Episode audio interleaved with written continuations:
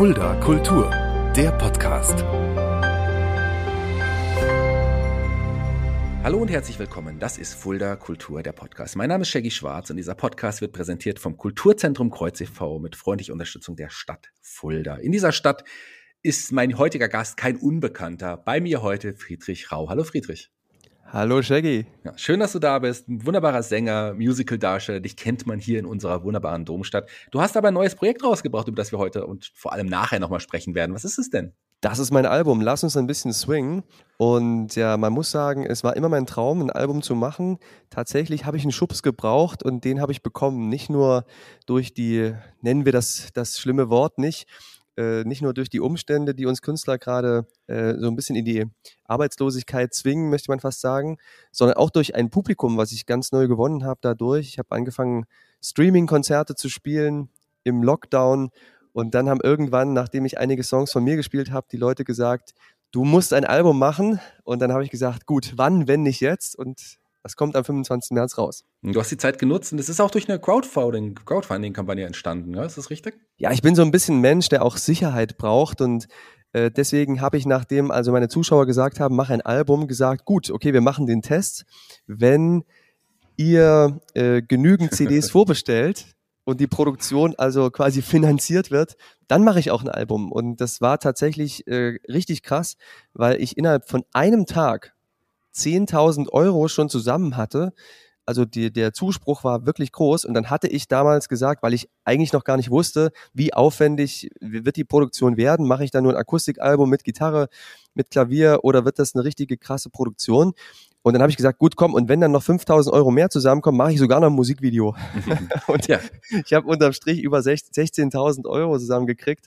Und äh, um mal ganz ehrlich zu sein, hat nicht gereicht. Also ich, äh, ich musste jetzt doch noch ein bisschen mehr drauflegen, weil, weil das Projekt doch äh, in einem Maß gewachsen ist, wie ich das nicht erwartet hätte. Hm. Das Album erscheint am 25.03., aber die Single ist schon draußen und äh, da gibt es ein wunderbares Musikvideo zu. Schaut euch so das auf jeden Fall an, aber reinhören, das wollen wir jetzt schon mal ganz kurz. Hören wir doch mal in die erste Single Swingen. Sehr gern.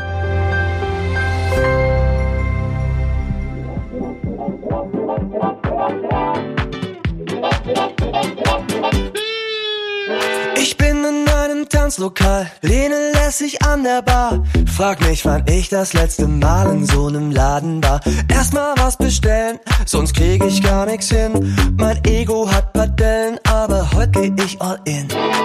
Ich sag mal so, es ging schon mal ein bisschen leichter. Hallo zu sagen ohne Herzchen und Smiley. Auf einmal stehst du da, fragst mich, wer ich bin. Ich nehme deine Hand ohne Risiko, kein Hauptgewinn. Ich will doch erstmal nur ein bisschen Zeit mit dir. Vielleicht auch etwas mehr. Ich will tanzen und ich brauch dich dafür. Komm, lass uns ein bisschen swing. Lass uns ein bisschen swing. Fallen lassen, auffangen, loslassen und anspringen. Komm, lass uns ein bisschen swing. Lass uns ein bisschen swing. Mir ist schwindlig, du hast mir den Kopf verdreht. Du strahlst mich an, sag mal, kann das sein, dass da was geht? Jetzt bloß nicht gleich wieder Gedankenpaläste bauen. Den Bauch vertrauen. Doch dieses Spiel zu spielen fiel mir noch nie. Ja, wunderbarer Song, ein beswingender Song, muss ich auch sagen. Ich habe den entdeckt und wusste sofort, wow, das gefällt mir richtig gut. Meine Musik und ein bisschen neuartig auch. Du hast dich nochmal neu ja gefunden.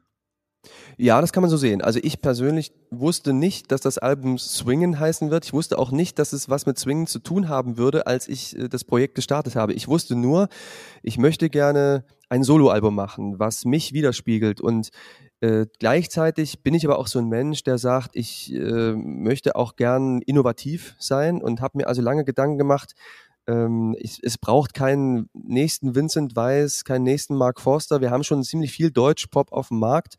Und mein, meine Hoffnung war es, irgendwie was zu finden, was zu mir passt, was aber irgendwie auch neu ist. Und tatsächlich der, der Input dafür kam von Tim Ludwig. Das ist mein Gitarrist und auch äh, mit Songentwickler, Songschreiber. Ohnehin der, nach dem ich eigentlich immer gesucht habe, weil ich äh, eher als Komponist äh, mein Talent sehe und Texte schreiben, das äh, kann ich sicherlich auch ganz gut, aber nicht gut genug, jedenfalls für meine Ansprüche. Und, und ich habe immer nach so einem Songdoktor gesucht. Und als Tim dann kam, brachte der eigene Songs mit. Wir haben uns unsere Songs so vorgespielt. Das ist der Gitarrenlehrer meiner Töchter hier in Leipzig.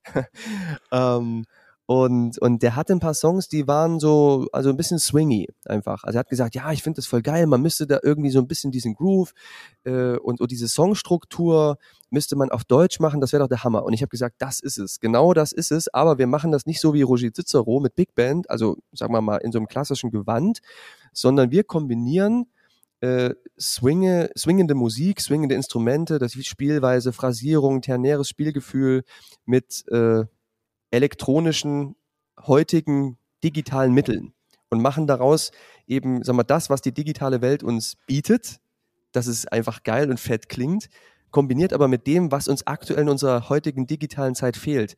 Das analoge Feuer, so ein bisschen die, naja, einfach die, die, die Leidenschaft, einfach das, also wenn ich mir die Musik aus den 20er, 30er Jahren anhöre, dann, dann ist das einfach irgendwas, was heutzutage, finde ich, fehlt. Das ist, das ist einfach so ein, so ein Spirit, den hm. brauchen wir.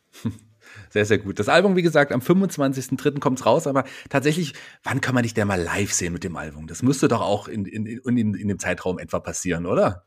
Absolut. Also ich meine, ich habe mich äh, lange schwer getan, weil in diesen Zeiten ein Konzert zu organisieren ist äh, irgendwie ziemlich frustrierend mitunter. Und deswegen habe ich also lange überlegt, äh, kriegen wir das überhaupt äh, im, in einem absehbaren Zeitraum nach dem Veröffentlichungsdatum hin, sodass auch wirklich Menschen kommen können. Es ist mit einem Risiko verbunden. Ich habe mich entschieden, dass dieses Konzert, und wir machen zwei Konzerte in Fulda stattfinden wird, weil ich da schon eine ziemliche Fanbase habe und auch sicher sein kann, dass da genug Leute kommen. Und das wird am 31. März, also sprich eine Woche, knapp eine Woche nach dem Veröffentlichungstermin und am 1. April im Kulturzentrum Kreuz sein. Sehr gut. Und die Tickets sind ab heute im Vorverkauf. Also sichert euch eure Tickets, denn die sind begrenzt. Die sind begrenzt. Also die ersten werden auch die ersten Tickets bekommen. Sehr schön. Freue mich drauf. Freue mich auf das Konzert. Freue mich auf die CD. Aber lass uns erstmal ein bisschen über dich nochmal sprechen. Du hast ja noch eine, eine, du hast ja eine lange Karriere auch schon hinter dir, in Anführungsstrichen, vor dir natürlich auch, aber du hast relativ früh ähm, die, Musik auch gefunden. Du bist nicht in Fulda geboren, du bist nicht in Leipzig geboren, du bist in Jena geboren, ja? Ich bin in Jena geboren, genau, und ähm, das, das liegt auch daran, weil mein Vater hat in Weimar studiert. Ich habe dann auch in Weimar hm. studiert. Hm. Und meine Eltern haben sich auch in, in Thüringen kennengelernt und mein Vater hat äh, Gesang studiert. Das mhm. ist also, muss man natürlich sagen, in gewisser Weise auch mein Vorbild gewesen in vielerlei Hinsicht als Kind. Und mein Vater hat also eine Stelle als Chorsänger, als Opernchorsänger am Theater in Zwickau bekommen. Das ist in Sachsen am Fuß des Erzgebirges. Dort bin ich aufgewachsen und hatte natürlich auch von Kindesbeinen an, auch durch meine Mutter, äh, sehr viel mit Musik zu tun. Da wurde sehr viel Musik gemacht und, und ich habe ziemlich früh gewusst, wenn auch nicht genau, wohin es gehen würde, dass ich irgendwas mit Musik machen muss. Kannst du dich noch, und das frage ich gerne unsere musikalischen Gäste, noch an deine erste CD oder, oder Kassette, je nachdem, erinnern? Die du dir ja, selber von deinem eigenen Geld gekauft hast auch? Ja, tatsächlich. Also ich, ich ähm, habe mir, das war nicht so, dass ich mir das gekauft hätte, aber das ein einschneidendste Erlebnis für mich war das Tonbandgerät meines Vaters. mein Vater hatte, der war als Kind im Kreuzchor und hat zur Konfirmation äh, ein Tonbandgerät bekommen. Und, und das war ja zu DDR-Zeiten nicht so einfach, äh, vielleicht wie, wie in, in den alten Bundesländern, jetzt auch Musik zu kopieren. Und, und ein Tonbandgerät war mehr oder weniger eigentlich, also es gab später dann auch natürlich Kassetten, war eine der wenigen Möglichkeiten, um zum Beispiel Westmusik hm. äh, aus dem Radio aufzunehmen oder auch wenn jemand tatsächlich mal eine Beatles-Platte hatte, die eben zu überspielen. Und auf den Tonbändern meines Vaters äh, war also sehr viel solche Musik drauf, Beatles, war auch viel Ostmusik drauf, also Karat oder, oder auch Silly zum Beispiel, äh, Elektra, das waren so Bands, oder Veronika Fischer. Hm. Und, ähm, und das hat mich wirklich sehr geprägt. Das weiß ich noch ganz genau, wie ich an diesem Tonbandgerät saß und da verschiedene Spuren äh, abgehört habe. Und, und ich bin auch bis heute tatsächlich Beatles-Fan. Hast du auch dann relativ früh Gesangsunterricht schon genommen? Nee, tatsächlich äh, also zum Gesang, das ist auch wirklich eine abgefahrene Geschichte, bin ich erst relativ spät gekommen. Ich habe also angefangen wie ganz viele, also mit Blockflöte, dann wollte ich eigentlich Trompete lernen, dann hieß es irgendwie, mein, mein Gebiss wäre nicht geeignet oder noch nicht fertig genug, um auf Trompete umzusteigen. Dann habe ich äh, aus heiterem Himmel gesagt, dann spiele ich Schlagzeug. Mhm. Und da war Schlagzeug eigentlich äh, meine ganze Jugend über mein, mein Hauptinstrument. Ich habe mich dann sogar auch äh, mit, mit Hauptfach Schlagzeug äh, beworben an der Hochschule. Und nachdem aber, weil ich Drumset gespielt habe, also eben nicht Schlagwerk, klassisches Schlagwerk, sondern eben Drumset, und der Professor an der Hochschule für Musik in Weimar gesagt hat, also er nimmt nur hochbegabte jazzbegeisterte Trommler äh, und ich, ja, ich habe eigentlich viel mehr Rockmusik und mhm. Pop und so weiter gehört. Äh, da hat er also gesagt, den, ich nehme dich nicht. Und dann haben äh, letztlich andere im Institut für Schulmusik entschieden, was heißt entschieden oder gesagt, du hast eine sehr gute Stimme. Wir sind der Meinung, du könntest Schwerpunktfach Gesang machen. Mhm. Und erst da habe ich wirklich angefangen, äh, mich mit Gesang zu beschäftigen. Ich habe ähm, zwar in der Schulband vorher, als ich Schlagzeug gespielt habe, schon auch Songs geschrieben und habe auch am Schlagzeug schon gesungen, habe mich aber nie so als Frontmann oder so als äh, Gesangssolist gesehen. Und das äh, reifte tatsächlich erst im Studium. Hm. Du hast aber vor dem Studium noch mal einen anderen Weg eingeschlagen. Du warst nicht ganz sicher, willst du wirklich Vollzeit oder hauptberuflich Musiker werden und bist erstmal in eine andere Richtung gegangen. So ist es, genau. Also ich habe mich überhaupt nicht getraut. Ich muss sagen, ich, es war immer mein Traum, Sänger zu werden. Aber das lag auch nicht an meinen Eltern. Also es hat mir niemand verboten, jetzt irgendwie Berufsmusiker zu werden. Aber ähm, ich selbst habe irgendwie realistisch betrachtet den Markt und war der Meinung, warum, was unterscheidet mich denn von, von, von vielen so Ausnahmesängern, Künstlern, und warum sollte gerade ich es schaffen, äh, damit mein Geld zu verdienen? Also ich war einfach der Meinung, ich bin nicht besonders genug, ich bin nicht gut genug. Ich habe auch tatsächlich mal äh, an einem Tag der offenen Tür in, in den Musical-Studiengang in Leipzig reingeschnuppert und ziemlich schnell festgestellt, äh, dass man dafür auch sehr gut tanzen muss. Und, und da war also meine, meine Selbstwahrnehmung äh, wirklich so unterirdisch, dass ich gesagt habe, also ich kann nicht Musical studieren, weil ich tanze viel zu schlecht. Und ich habe dann nicht mal eine Aufnahmeprüfung gemacht. Ich habe das gar nicht versucht. Und, und ich würde mal sagen, das ist auch wirklich einer der entscheidendsten Erkenntnisse in meinem Leben, die, die sehr lange gebraucht hat, auch in Bezug auf das Album, auch in Bezug auf meinen jetzigen Beruf als Sänger. Ich habe sehr, sehr lange gebraucht, um das Selbstvertrauen aufzubauen, zu sagen, ich bin Musiker, das ist mein Weg, das, das muss ich machen und ich kann die Menschen damit berühren und das ist auch genau mein Ding und deswegen werde ich auch meine Zuschauer und Zuhörer finden. War dir dann auch klar, dass du in Weimar studieren möchtest oder hat sich das zufällig ergeben? Nein, das war auch eine interessante Geschichte. Als ich mich dann entschieden habe, äh, Lehramt zu studieren, also Schulmusik, äh, habe ich dann gesagt, naja gut, aber nur Musik, das kann man ja auch, man kann auch Muti äh, Musik vertieft studieren. Habe ich gedacht, nee, es muss auf jeden Fall ein zweites Fach sein. Und dann wollte ich eigentlich Sport machen, dann hätte ich aber in Sport auch eine Eignungsprüfung machen müssen. Und das, die Eignungsprüfung für Musik war auch schon sehr, sehr arbeitsintensiv und habe mich dann für Informatik entschieden. Das heißt, ich habe also die zwei Lehramtsfächer Musik und Informatik studiert und die kann man gar nicht überall zusammen studieren. Da gibt's nur, ich glaube, drei Universitäten, Hochschulen, die das überhaupt anbieten. Und in Thüringen ging das. Da habe ich also in, in Weimar Musik studiert und in Jena Informatik. Und, und so kam das, genau, dass ich diese beiden verrückt, also diese Fächerkombination, die vor mir niemand anderes studiert hatte. War dein Vater dann stolz auf dich, dass, dass du genauso wie er dann in Weimar quasi studiert hast? Nee, das, das spielte keine Rolle. Es war nicht so, dass er nicht stolz war, aber mein Vater, das, da bin ich meinen Eltern auch wirklich unglaublich dankbar, auch wenn sich das vielleicht nicht so anhört. Es klingt ja vielleicht so, als hätte jemand mir Stein in den Weg gelegt, aber das war, wenn überhaupt, dann nur ich selbst. Meine Eltern haben mich immer unterstützt mit, mit dem, was ich äh, wollte. Hm. Also, und die haben sich jetzt äh, in dem Moment, wo ich gesagt habe, ich, ich studiere Lehramt und ich mache das in Weimar und in Jena, da haben die sich, das wäre denen egal gewesen glaube ich, ob ich jetzt nach München oder nach Hamburg gehe. Ähm, und, und da, da war das einfach, haben mich einfach unterstützt mhm. dabei. Dein erstes großes Engagement war bei Buddy, der Buddy Holly's Holly Story in, in Zwickau. Da bist du über mehrere Jahre gewesen. Wie war das, dass du dann endlich auch wirklich ja, Fuß fassen konntest in der Musik? Ja, das war wirklich eine verrückte Erfahrung, auch äh, jetzt äh, rückwirkend zu betrachten, ist es, es war ja so, ich habe mit 19 Jahren, ich habe Zivildienst gemacht und an, am Theater in Zwickau wurde also die Buddy Holly Story gespielt. Jetzt wurden also, es wurde für die Band von Buddy Holly, wurden also Musiker gesucht, die also so ein bisschen Schauspieltalent hatten, weil die auch ein paar Texte sprechen mussten. Die waren ja wirklich auf der Bühne auch permanent sichtbar. Und gleichzeitig sollten die aber irgendwie altersmäßig auch eben äh, historisch korrekt sein. Also die, die Band von Buddy, die waren auch alle 1920. Mhm. Und dann habe ich gedacht, ach ja, ich bewerbe mich da als Schlagzeuger und habe eben äh, dann in Zwickau diesen, diesen Job bekommen.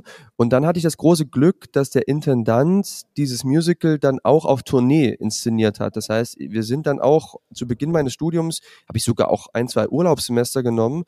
Und wir sind also durch den deutschsprachigen Raum getourt mit diesem Musical und das war für mich natürlich eine Riesenchance und eine tolle Erfahrung, mal in dieses Tourleben, das Theaterleben so reinschnuppern zu können. Aber auch damals war es für mich, also ganz ehrlich, wirklich nicht vorstellbar, dass ich irgendwann der, der Hauptdarsteller sein könnte, der die Titelrolle spielt oder so. Also das war für mich, vielleicht habe ich irgendwie davon geträumt, aber ich habe das eigentlich nicht für möglich gehalten. Also wenn ich mir dann jetzt überlege, dass ich jetzt den Medikus gespielt habe und, und in verschiedenen anderen Musicals da irgendwie ganz vorne stehe, und das ganze Ding wuppen muss, das glaube, das, das habe ich mir damals nicht träumen lassen. Hm. Du warst ja dann, wie du hast Musicals gerade angesprochen, auch äh, ja oft in Fulda dann bei den Spotlight Musical Produktionen mit dabei. Wie kam da der Kontakt? Kannst du dich da noch erinnern? Ja, eigentlich ganz klassisch. Also es war so, als ich angefangen habe, also äh, das hauptberuflich zu machen, nachdem ich bei der Castingshow da den dritten Platz gemacht habe und das so war, ich hatte mein erstes Staatsexamen und habe gesagt, jetzt kann ich auch, bevor ich ins Referendariat gehe, mal was ausprobieren. Hatte noch keine Kinder, war frei und, äh, und dann bewirbt man sich eben für Musicals, die ausgeschrieben sind, für Rollen. Und ich habe mich dann irgendwann, ich denke, das war so ungefähr 2014 oder sogar 2013, habe ich in Fulda mal vorgesungen, sogar für die Päpstin. Hm. Das hat damals nicht geklappt. Äh, und trotzdem wurden also Dennis Martin und Peter Scholz also auf mich aufmerksam und haben dann tatsächlich 2015, äh, vorher war noch 2014 Friedrich, Mythos und Legende, das hätte ich beinahe gespielt sogar. Äh, allerdings hatte ich dann noch ein zweites Angebot auf dem Tisch und ich hatte mich dann damals für The Who's Tommy entschieden. Also in mhm. Pforzheim lief also ein Rockmusical und ja, ich weiß auch nicht, irgendwie fand ich das noch spannender. Und, und äh, 2015 war es dann so, dass, dass die beiden mich gefragt haben, ob ich mir vorstellen könnte, bei der Schatzinsel die Hauptrolle zu spielen. Und äh, da gab es auch Readings und so weiter. Und das habe ich dann gemacht, so dass ich im Grunde genommen durch ganz normales Vorsingen nach Fulda gekommen bin. Wir springen mal ganz kurz zeitlich, weil wir bleiben erstmal nochmal in Fulda verortet. Ähm, das die große Bonifatius-Musical auf, auf dem Domplatz, auch da warst du ja äh, involviert mit einer großen, wichtigen Rolle. Wie, wie war diese, dieser Moment für dich? Weil dieses, diese Aufführung und diese Aufführungen waren ja wirklich was ganz, ganz Besonderes zum Stadtjubiläum damals. Ja, man muss leider sagen, dass ich aktuell manchmal mich frage, wird sowas überhaupt jemals wieder möglich sein? Mhm. Also ich, es hat so ein, wenn ich daran zurückdenke, dann kommt mir das vollkommen absurd vor. 6000 äh, Zuschauer, 100 Personen im Chor, 50 Personen im Orchester, großes Ensemble, Riesenbühne. Äh, das kommt mir so, also für mich ist das wie so ein Traum, also ein sehr schöner Traum, ne, den, den ich, den ich da äh, träumen durfte. Und das war eine Riesengeschichte. Ich bin unglaublich dankbar dafür. Es ist ja auch inzwischen nicht mehr selbstverständlich, dass man in einem Musical mit einer echten Band, mit einem echten Orchester zusammenspielt.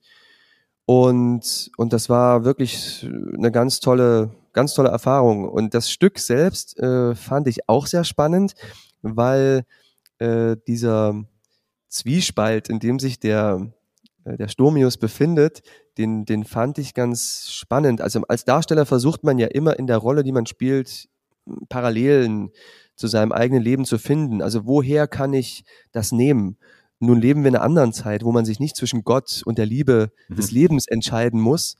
Äh, und das fand ich auch wirklich äh, teilweise ziemlich, ziemlich schwierig für mich, weil das Stück ja so ein bisschen darauf basiert, dass das am Ende diese Entscheidung getroffen werden muss. Ne? Also entweder du wirst hier der Klostervater und, und setzt das fort, was der Bonifatius angefangen hat, oder du führst ein irdisches Leben mit der Liebe deines Lebens und hast Familie. Und, und das aus meiner Sicht lässt sich das ja durchaus, ließe sich das ja miteinander kombinieren. Wie schaffe ich es als Darsteller glaubhaft dem Publikum äh, äh, darzustellen, dass ich mich aber entscheiden muss und möchte. Hm. Ja, wenn, wenn ich doch selber eigentlich ein bisschen anders ticke. Hm. Ähm, und das ist aber immer die Herausforderung, die ich wirklich liebe an meinem Beruf. Ich würde gerne nochmal auf was zu sprechen kommen, wo du mir das erste Mal aufgefallen bist. Da habe ich dich noch nicht live gesehen, aber zumindest, du hast es eben gerade schon angesprochen, im Fernsehen habe ich dich gesehen, bei der Sat1 Casting Show, Ich Tarzan, du Jane. Wie war das damals für dich? Ich meine, das ist ja nochmal eine ganz, ganz andere Erfahrung. Und wie entscheidet man sich tatsächlich bei so einem Casting in so einem großen, bei so einer großen Show mitzumachen? Auch das war keineswegs mein Traum also bei so einer Castingshow mitzumachen. Es war am Ende meines Studiums so, ich habe dann ab und zu als Background-Sänger bei Musical-Galas oder eben bei anderen Produktionen mitgemacht und dann war, da lief eine Tournee, die hieß Musical Fieber. Ich war da als Background-Sänger und dann haben wir geprobt und dann gab es einen Fotografen fürs Programmheft, der sprach mich an. Das muss also so 2007 gewesen sein. Ähm, und, und äh, sagte zu mir, ach du, ich finde, du bist ein cooler Typ, ich würde gerne mal ein paar Fotos mit dir machen, äh, hast du Bock? Und habe ich gesagt, ja, pf, klar. also äh, wenn, wenn das jetzt irgendwie, also ich glaube, der hat dann sogar gesagt, ich, ich mache das aus Spaß, es kostet nichts so. Und, und dann sagt man natürlich, klar, nehme ich mit. Und bei dem Fotoshooting hat er dann zu mir gesagt, ah Mensch, also hast du schon gehört, die, die suchen jetzt also die Hauptrollen für Tarzan und, und du hast ja so eine poppige Stimme und, und so vom Typ her und von deiner Statur, das würde doch voll gut passen. Also mach doch da mit. Und dann habe ich gedacht, so eine Castingshow im Fernsehen. Man hat man natürlich die Sachen mit Deutschland sucht den Superstar im Kopf, wo dann irgendwie Dieter Bohlen die Leute runtersaut. Und da dachte ich, also das mache ich, das tue ich mir nicht an. Also ich, und dann stellte ich aber fest, dass eben in der Jury von Ich Tarzan, du Jane eigentlich nur Fachleute Hm. saßen. Da war also im Grunde zum Beispiel Michael Hildebrand, der war äh, der, der Chef für die Eigenproduktion von Stage Entertainment, dann der Castingchef von Stage Entertainment, Pia Daus. Und also Leute, wo ich mir dachte, also von denen äh, kann man sich auf jeden Fall, von denen kann man was lernen. Also ich meine, von Dieter Bohlen kann man bestimmt auch viel lernen, also das will ich jetzt damit nicht verneinen.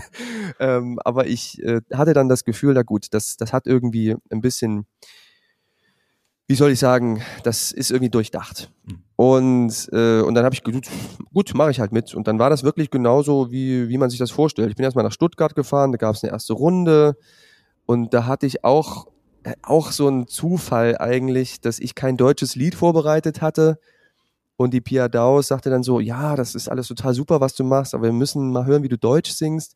Und dann kam mir der zündende Gedanke, na gut, ich habe jetzt nichts anderes mit, also nichts von Phil Collins.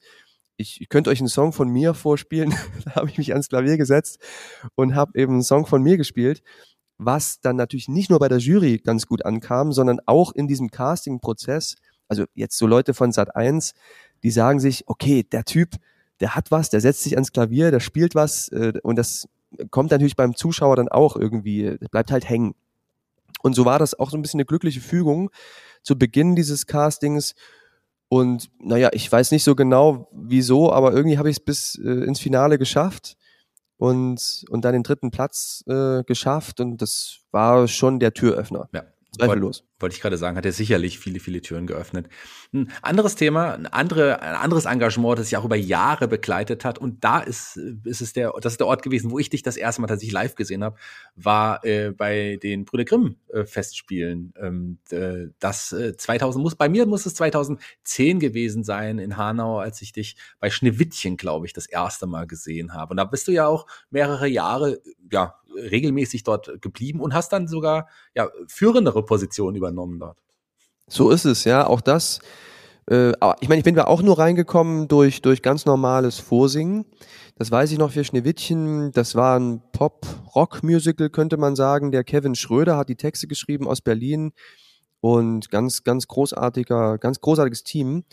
Und das hat eben gepasst. Und, und dann habe ich also da Schneewittchen gespielt und habe auch 2000 2011, also im Jahr danach, haben wir Alibaba und die 40 Räuber gespielt. Da habe ich auch den Alibaba gespielt. 2012 kam dann ähm, die zertanzten Schuhe. Und dann war es so, dass der Komponistenposten frei wurde für die Musicals. Und da habe ich all meinen Mut zusammengenommen und habe gesagt, also ich würde mich dafür gern bewerben.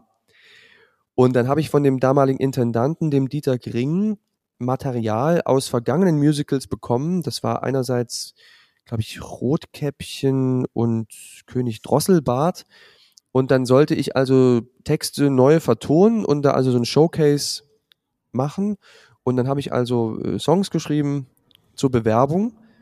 Und, und die haben dann so viel Zuspruch gefunden, dass ich tatsächlich die Chance bekommen habe, ein, ein Musical zu komponieren. Und ich meine, es gibt eine Menge Leute, die Musicals komponieren. Allerdings werden die wenigsten davon wirklich aufgeführt. Und ich hatte nicht nur die Chance, das zu machen, sondern auch vor Publikum. Also wir haben dann tatsächlich äh, Schneeweiß und Rosenrot, äh, naja, so 30 Mal aufgeführt, 2013.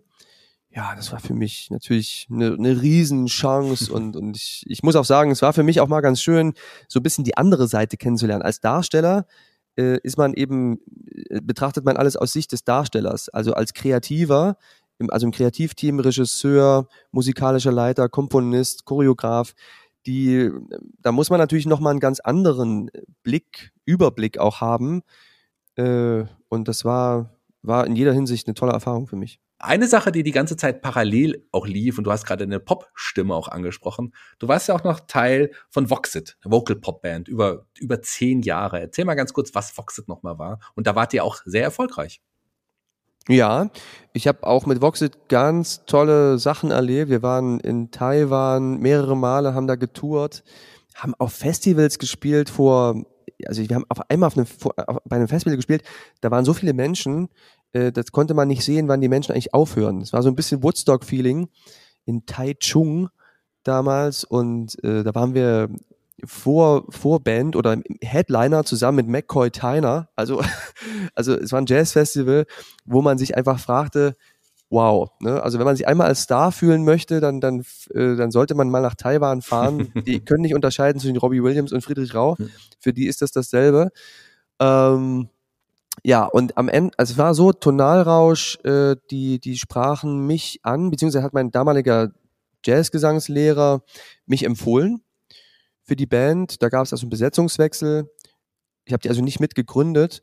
Und, und zunächst erstmal haben wir dort nur Jazz gemacht. Also wirklich richtig krassen Jazz. So ein bisschen, ähm, naja, New York Voices zum mhm. Beispiel, mhm. äh, Manhattan Transfer oder so. Es gibt also so ein paar, so ein paar krasse Jazz-Kombos. Und, und wir haben solche Musik gemacht, eigentlich, also Jazz-Standards neu arrangiert. Und ich habe da auch als Arrangeur ganz schön viel gemacht. Und dann irgendwann haben wir uns eigener Musik zugewendet. Die wurde auch deutlich poppiger. Dann haben wir uns umbenannt von Tonalrausch in Voxit, weil die Musik auch englischsprachig war. Und da fing für mich dann so ein paar Konflikte an, weil ich eben immer schon gerne deutsche Musik machen wollte. Und meine Musik konnte ich in der Band nicht so richtig unterbringen. Und ja, wir haben aber da auch ein tolles Album gemacht, gibt's auch bei Spotify. Das äh, wirklich, also hört da mal rein, das ist ganz wunderbar aufwendig. Shades of Light heißt das Album. Shades of Light, ja. genau. Es ist toll produziert und ähm, also A cappella Musik ist ja schon, schon wirklich eine, eine Sache für sich. Unglaublich aufwendig. Ich glaube, für den Zuhörer hört sich das gar nicht mal gleich so an. Aber fünf Stimmen äh, zu einem, zu einem Band-Sound zu formieren, äh, der, der einerseits, sagen wir mal so, den, den, den Druck hat von, von einer Bandproduktion und gleichzeitig eben aber auch, sagen wir mal, die, die, die Vielseitigkeit von Stimmen äh, so zum Ausdruck bringt, das ist wirklich eine ganz große Kunst. Und ich bin da auch nach wie vor ganz, ganz stolz drauf, ich habe ganz viel gelernt und all diese ganzen Erfahrungen fließen natürlich jetzt auch in mein aktuelles Bandprojekt ein. Ne? Also alle, alle Vocal Arrangements, alles, was man so an, an Mehrstimmigkeiten da so reinbringt, da, da profitiere ich natürlich wahnsinnig von den Erfahrungen, die ich auch mit Voxit gemacht habe. Da machen wir jetzt auch den Sprung. Du warst bis 2019 Teil von Voxit. Danach gab es noch einzelne ja, Engagements ähm, hier, an verschiedenen Theatern.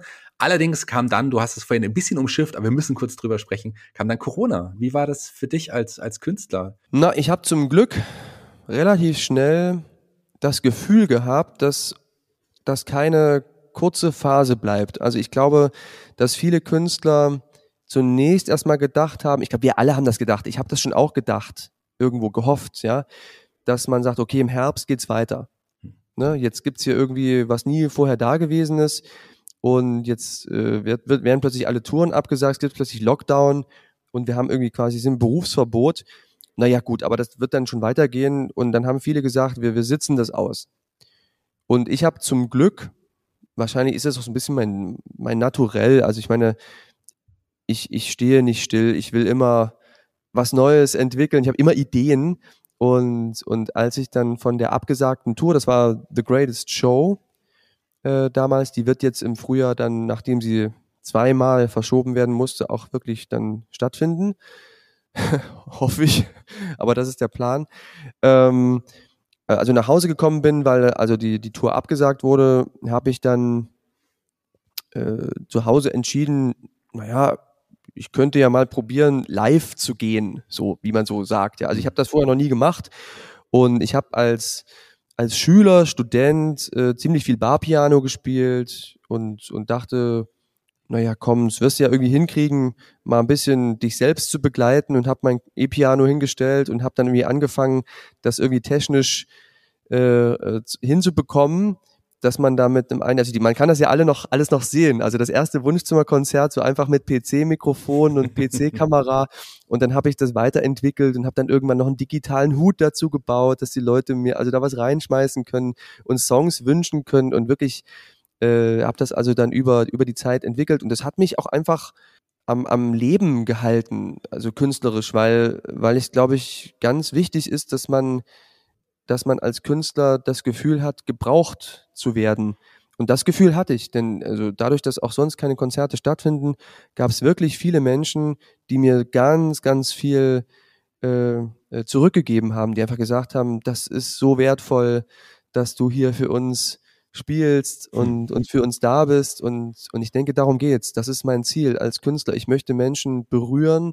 Ich möchte denen auch eine Möglichkeit bieten, mal auszusteigen aus dem Alltag, mal sich woanders hin zu träumen, in den Dschungel oder äh, in, in das Schloss Sanssouci, wo es eben keine Sorgen gibt. Und, und das, das ist für mich selbst gelungen, also mir selbst, war ein bisschen Selbsttherapie auch.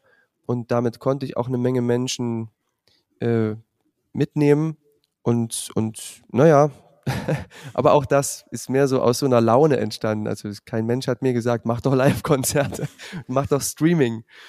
Ja. Was, ja. was, du auch angesprochen hast, was auch in Corona äh, kam, war der Arschtritt, der dir gesagt hat, so jetzt produzier doch mal dein eigenes Album. Und darüber reden wir jetzt noch mal ganz kurz. Wie stolz bist du auf das Album? Ist es sowas wie dein, dein drittes Kind?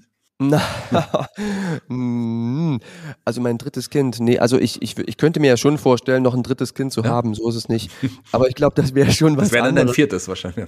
Das wäre mein viertes, ja. Naja, man muss sagen, also die Zeit, die da reingeflossen ist, das Herzblut und so weiter, das ist schon. Äh, nee, nee. Also eigentlich ist es mit einem mit einem wirklichen Kind ist es nicht vergleichbar. Mhm. Ähm, und trotzdem ist es mein Baby. Ja. Nennen wir es so, Nennen ja. Das dein also Baby. Also definitiv ist das Album mein Baby. Und ich bin wahnsinnig stolz darauf, weil aus meiner Sicht eben viele meiner Ziele und Hoffnungen sich erfüllt haben. Ich habe einerseits was Neues geschaffen. Ich habe viele meiner Ideen, das ist ja auch dieses, dieses Album heißt ja, lass uns ein bisschen swingen. Und ich bin wirklich ein sehr positiver Mensch. Ich meine, es gab und gibt jetzt auch nach wie vor wirklich schwierige Zeiten durch die ganzen Einschränkungen. Aber trotzdem bin ich jemand, der, der an das Gute glaubt und der, der, der wirklich davon überzeugt und der Meinung ist, dass wir zusammen uns durch schwere Zeiten tragen können. Und davon handelt auch dieses Album. Das handelt das nicht irgendwie jeder Song hat da was mit Corona zu tun. Mhm. Keineswegs, gar nicht. Aber diese, mein, meine Lebensphilosophie, meine Vision von, von Vatersein, von Familie, von Gesellschaft, von Partnerschaft, äh, die, die habe ich in diesem Album äh, zum Ausdruck bringen können, kombiniert noch mit, mit eben einfach einer Musik, die das unterstreicht. Mhm. Und ich finde, was wir brauchen, wir alle, ist ein bisschen Swing. Also, und das, damit meine ich nicht, dass wir plötzlich Swing tanzen oder, oder Lindy Hop, sondern dass wir einfach unsere Köpfe ein bisschen frei kriegen und ein bisschen uns locker machen. Also die Menschen, glaube ich, damals, das lag auch daran, die, die waren, haben nicht in so einem Wohlstand gelebt in den 20er, 30er Jahren. Da gab es riesengroße Probleme, die man mit Musik irgendwie runtergespült hat, um sich ein bisschen abzulenken. Aber ich glaube, dass heutzutage wir viel zu verkopft, viel zu ernst, viel zu emotionslos, viel zu optimiert, viel zu digital einfach äh, durch unser Leben gehen und, und dieses Album, das swingt. Das, das schiebt man rein und danach geht's einem besser. Hm. Und das ist, das ist das Ziel, was ich erreichen wollte und ich bin mir 100% sicher, dass ich damit eine Menge Leute berühren und erreichen kann. Ja, dann würde ich sagen, lass uns doch ein bisschen swingen. Die zweite Single ähm, kommt auch bald auf den Markt. Wie heißt sie denn? Sing ein Lied, kommt die. Sie habe ich mit meiner Tochter zusammen gesungen. Ist ein Song, der könnte nicht besser in die Zeit passen. Und ja, hören wir mal rein. Hören wir mal rein.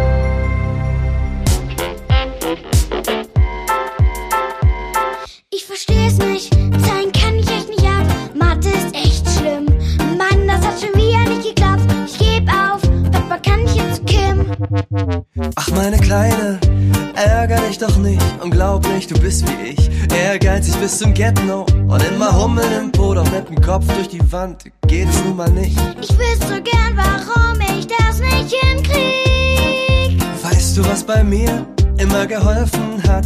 Ne kleine Pause mit Musik. Sing ein Lied und tanze durch den Flur. Und schon fehlt vom Ärger jede Spur. Sing ein Lied mit Stöckelschuhen und Künstlerschal. Und dann versuchst du's nochmal. Papa, ich hab Hunger und Appetit auf Kuchen. Oh ja, das will ich auch. Brauch noch ne Sekunde, muss nur noch schnell was suchen. Boah, wenn die wüssten, wie ich auf dem Zahnfleisch krauche. Kochen, waschen, Hausaufgaben und dann noch ne Telco. Ich will nicht klagen, doch ich kann nicht mehr. Das ist doch wohl nicht wahr. Papa, alles klar? Ja, wenn mir nur nicht grad das Meer runtergeflogen wäre. Ich wüsste so gern, warum ich das nicht hinkrieg. Weißt du, was bei mir Aha. immer geholfen hat? Eine kleine Pause mit Musik.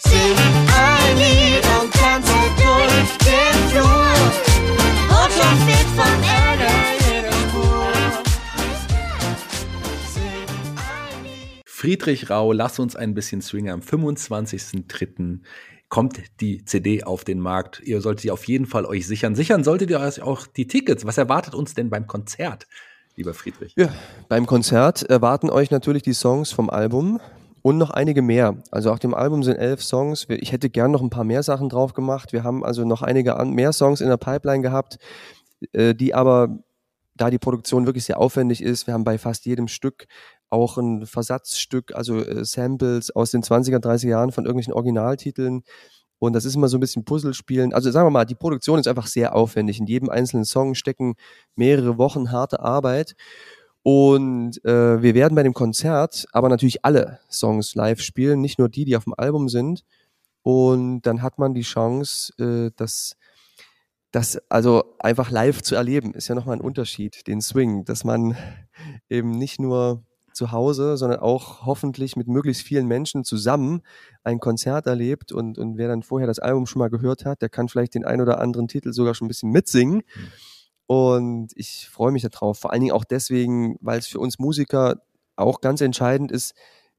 Am Ende ist es ein Geben und Nehmen zwischen den Musikern auf der Bühne, dass man sich gegenseitig anspornt, dass man irgendeiner spielt was und man hört das, oh geiler Rhythmus, komm, da steige ich mit drauf ein. Und es ist so eine, entsteht so ein Synergieeffekt, aber genau das braucht man als Künstler auch mit dem Publikum.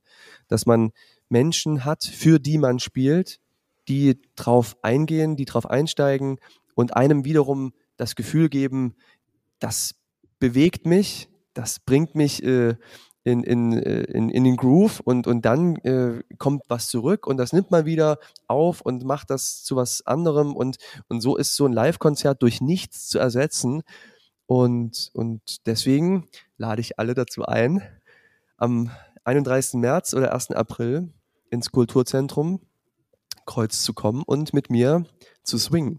Tickets gibt es ab heute an allen bekannten Vorverkaufsstellen oder unter www.kreuz.com. Ich freue mich schon sehr und ich freue mich auch, dass du dir die Zeit genommen hast für diesen Podcast, lieber Friedrich. Vielen Dank dafür erstmal. Und ich danke dir dafür, dass du Künstler zu Wort kommen lässt in diesem Format und äh, dass man die Chance hat, mal ein paar Geschichten zu erzählen, die vielleicht äh, manchen interessieren, aber wo man sonst gar nicht die Möglichkeit dazu hat. Ich finde auch, finde es auch toll. Ich weiß ja nicht, du machst den Podcast ja schon lange, sicherlich auch schon lange vor Corona. Nee, tatsächlich, die erste Folge hat mit Corona gestartet. Also ich hatte die Idee schon vorher, wir auch vom Kreuz wollten schon länger auch einen Podcast gestalten. Ich mache schon länger Podcast, aber gerade diesen Kulturpodcast, der ist tatsächlich mit Corona entstanden. Auch das noch was Positives neben deinem Album. Also zwei schöne Dinge, die schon mal Corona hervorgebracht hat. Ja, und das ist im Grunde genommen eigentlich der, der Beweis dafür, dass es auch neben all den Dingen, die uns jetzt belasten und das Leben schwer machen, eine Menge Dinge gibt, die, die, die es jetzt, die entstanden sind aus der Krise. Und, und ich finde das ganz wichtig, das vielleicht nochmal zu sagen, auch das ist ein bisschen Gegenstand meines Albums. Bei allem, was uns aktuell fertig macht und uns das Leben schwer macht, finde ich es eben wirklich wichtig, den Blick und das Bewusstsein ab und zu mal darauf zu lenken, was wir alles Schönes haben. Und das ist immer noch unglaublich viel. Und, äh, und das wünsche ich mir für uns alle, dass wir es schaffen, den Blick mehr auf das zu lenken, was wir haben. Und, und wir haben so viel mehr als die meisten anderen Menschen auf dieser Welt. Anstatt den Blick immer nur auf das zu lenken, was wir nicht haben, dann, dann wird es uns allen viel besser gehen und wir kommen gut durch die Krise. Das ist vollkommen richtig und das hast du sehr, sehr schön gesagt. Lieber Friedrich, jeder Gast hier bei Full Kultur, dem Podcast, darf sich einen Song für unsere Spotify-Playliste raussuchen. Welchen Song hast du dir denn ausgesucht? Ja, da muss natürlich unbedingt Swingen rein. Ähm, ich freue mich, dass der Song in eurer Playlist einen Platz findet. Ja, ist auf der Playlist. Hört alle mal da, auch da rein, auch da unterschiedlich. Fast 100 Songs mittlerweile in der Playliste. Gerne mal schauen bei Spotify. Ja, wir sind durch für heute. Vielen Dank nochmal. Ich bin raus für heute. Wir sehen uns am 31. März und am 1. April im Kreuz. Ich hoffe, ihr kommt alle vorbei. Ich bin raus für heute aus dem Podcast. Die Abschlussworte gehören dir. Ihr Lieben, danke, dass ihr zugehört habt. Danke, dass ihr auch in diesen Zeiten Künstler unterstützt, in welcher Form auch immer. Und äh, ich hoffe, ihr bleibt uns treu und wir sehen uns am 31. März oder 1. April im Kreuz.